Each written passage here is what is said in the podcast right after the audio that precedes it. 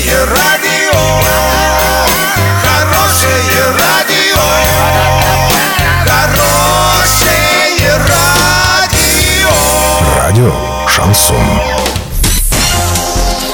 С новостями к этой минуте Александра Белова. Здравствуйте. Спонсор выпуска магазин «Строительный бум». Низкие цены всегда. Картина дня за 30 секунд. Тарифы за мусор в Оренбургской области, возможно, пересмотрят.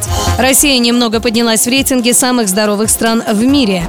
Подробнее обо всем. Подробнее обо всем. Нормы накопления ТКО, а также тарифы за вывоз и утилизацию могут быть пересмотрены. Речь об этом шла накануне на региональной конференции ОНФ. По словам экологического эксперта Народного фронта Светланы Смирновой, а также заместителя министра природных ресурсов Владимира Белова, этот вопрос поднимается регулярно и общественниками, и правительством, и будет еще обсуждаться.